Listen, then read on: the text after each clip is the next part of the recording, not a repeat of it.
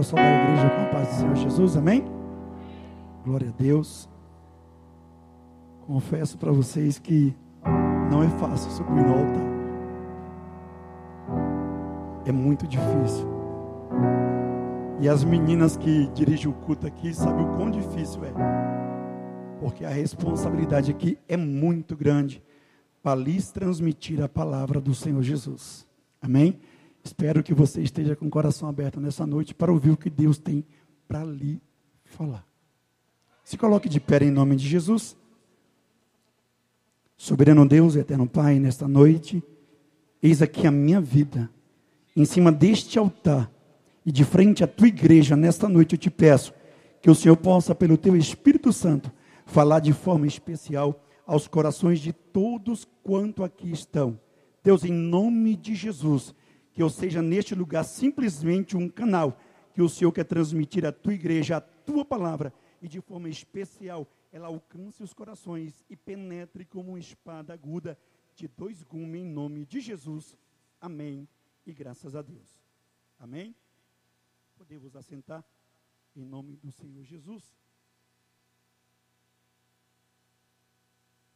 Deus nos fez muitas promessas. Estamos em um ano do ID. E na palavra de Deus nós encontramos ides. E gente indo para várias formas de ides, para fazer várias coisas acontecerem. E nessa noite, Deus me deu uma mensagem e eu queria pedir para a igreja para estar tá abrindo no livro de Provérbios, capítulo 28. Obrigado, benção. Provérbios capítulo 28.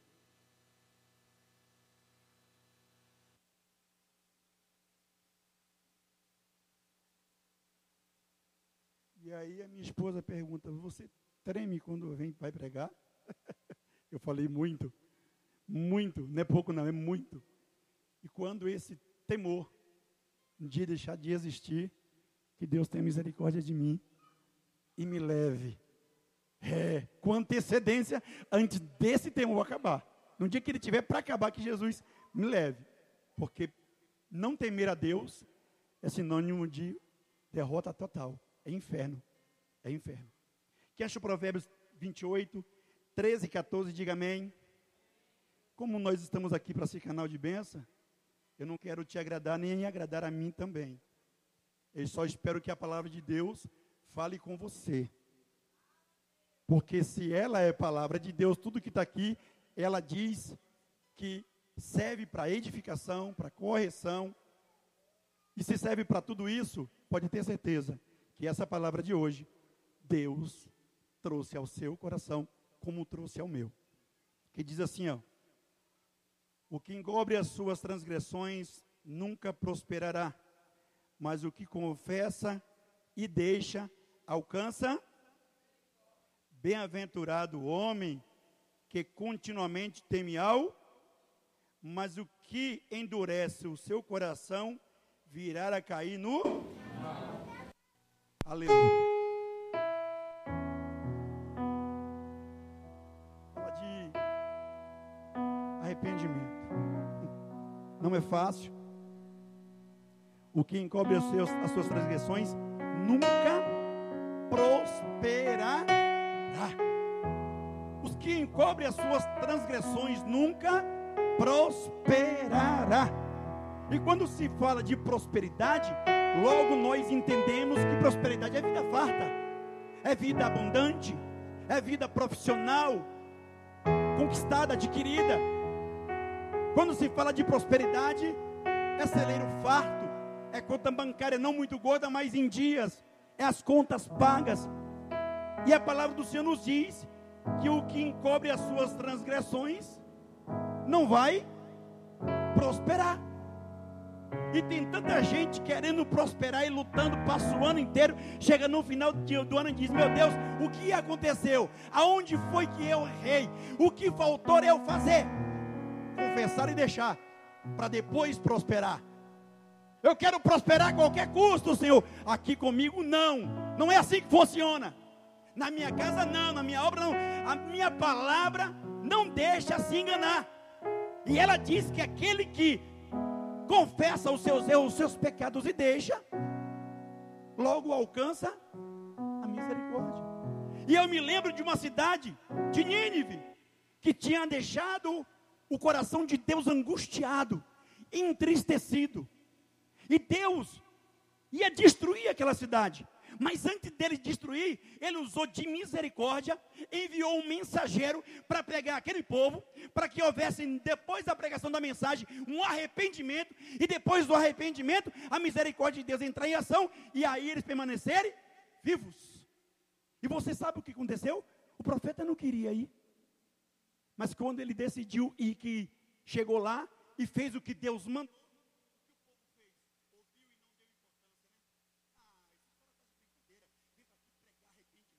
pregar conserto, pregar uma nova aliança, pregar mudança e transformação de vida. Para nós está muito bom do jeito que estamos vivendo. Não! Esse ouviu e disseram: realmente precisamos nos consertar, realmente precisamos nos humilhar, realmente precisamos descer na presença do Senhor.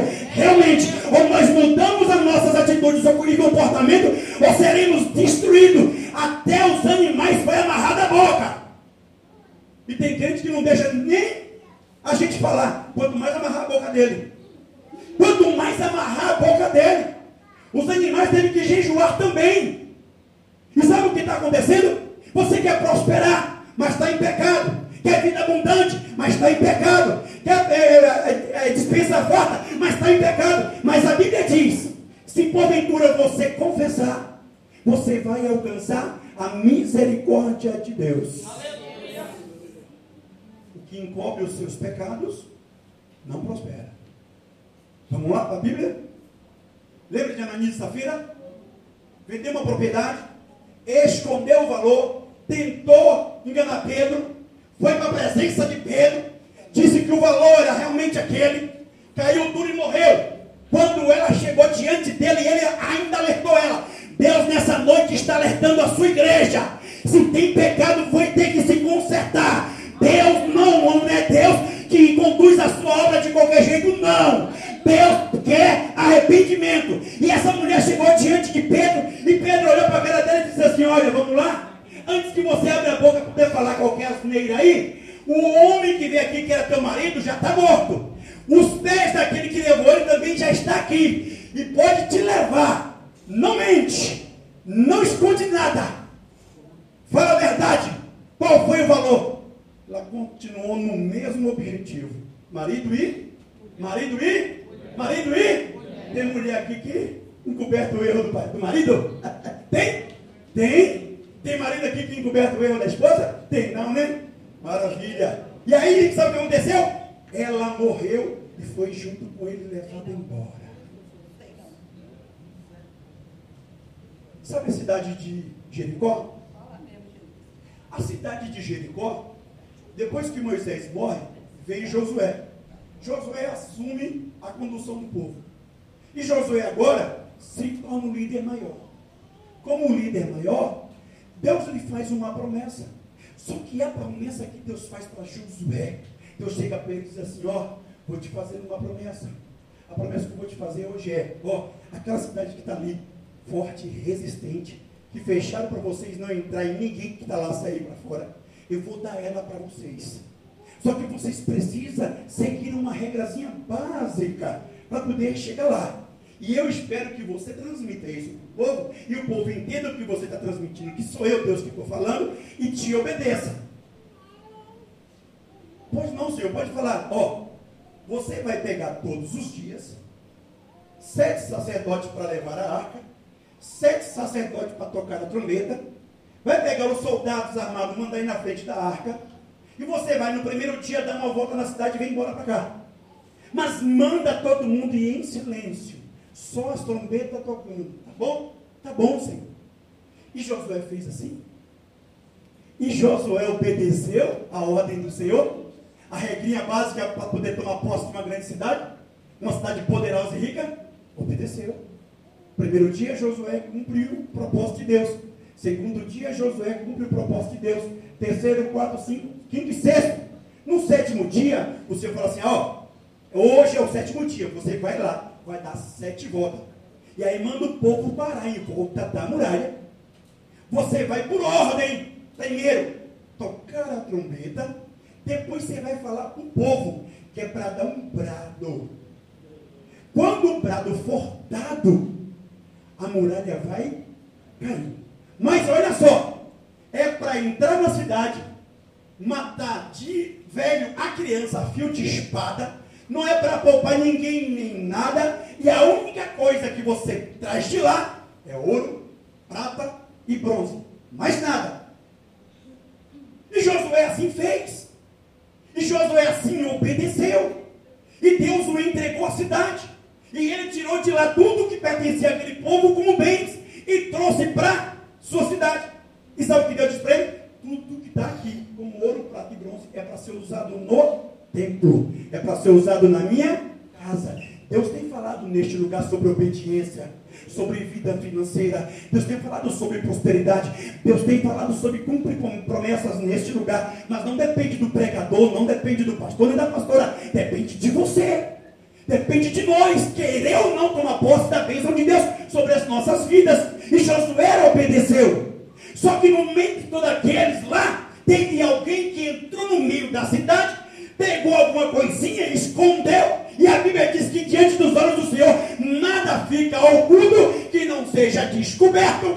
E aí sabe o que aconteceu? Levou para casa, no meio da sua tenda, dentro da sua sala, cavou um buraco, botou o tapete em cima e escondeu. Tem muita gente fazendo assim, né? Botando a sujeira debaixo do tapete, né?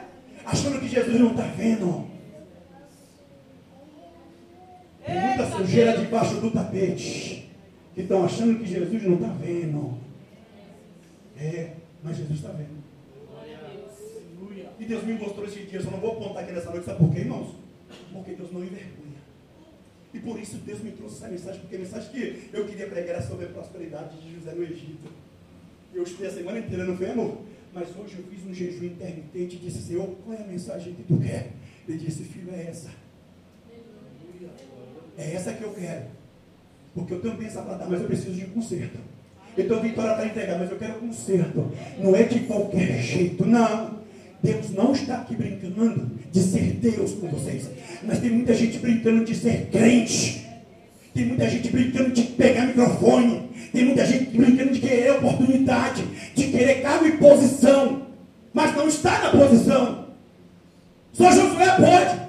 Só Josué, Josué obedece. Mas no meio de toda aquela multidão, Josué teve alguém no meio dele que desobedeceu. E escondeu. E de repente, sabe como foi que Josué percebeu que tinha eu e tinha pecado no meio do povo? Quando ele foi para a batalha, e Deus disse que daria vitória para ele. E ele teve que fugir de, diante do seu inimigo. Ele disse: Espera aí. E Josué, no livro de Josué, capítulo 7 a seguir, e aí no versículo 6 diz assim: Então Josué rasgou suas vestes e se prostrou na terra sobre o seu rosto perante a arca do Senhor, até a tarde orando, homem de oração.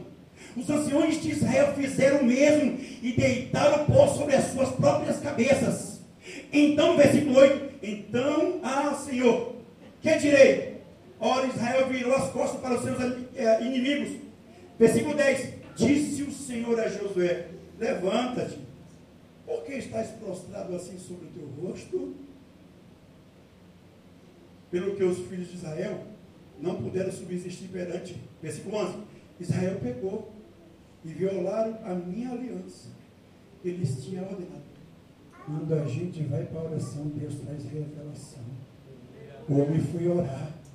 Foi falar com o papai. Papai, qual o motivo dessa derrota nossa aqui? Aonde é que está o erro em mim? Senhor, quem foi que errou? Eu quero que o Senhor me revele, porque a situação não pode ficar como está. O Senhor nos entregou Jericó muito mais poderoso do que esses inimigos, e esses inimigos tão pouco e pequeno quanto o povo de Jericó, e agora nós estamos fugindo dele, Senhor. E ele foi até a tarde orando, e o Senhor disse para ele: Por que estás assim? Levanta daí, eu vou te revelar o que aconteceu. O povo pegou, alguém errou, só que tu vai fazer, sabe o quê? Lançar sorte.